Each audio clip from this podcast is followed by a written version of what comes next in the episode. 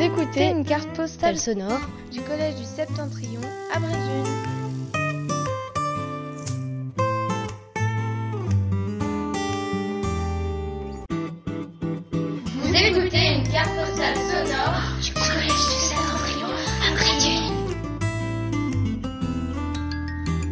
Mettez le son.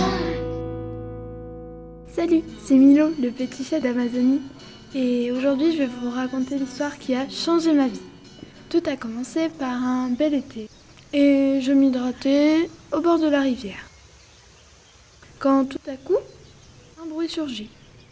Un être qui faisait au moins 15 fois ma taille m'attrapa et me mit dans un camion. Après une bonne heure de route, on me remit dans une cage et je partis en avion pour la ville de la mort, Paris. Arrivé à bonne destination, des humains me prirent en charge. Et après, je rencontrâmes d'autres animaux, des chats, des chiens, des lapins. Après quelques mois passés dans cet endroit qu'on appelait généralement la SPA, je m'étais habituée. Puis, on m'annonça du tout au tout que j'allais être adoptée.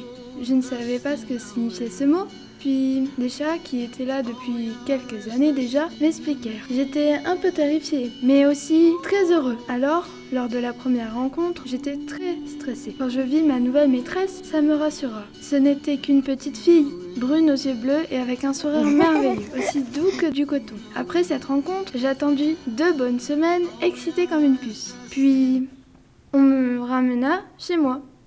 J'étais très heureux, mais j'appris que d'autres chats étaient avec moi, donc je ne serais pas vraiment le roi de cette maison. Mais bon, je m'habituerai comme à la SPA.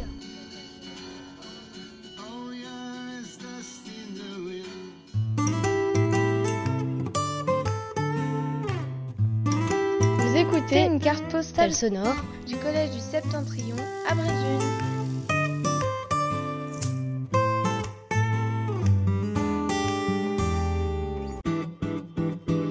Écoutez une carte postale sonore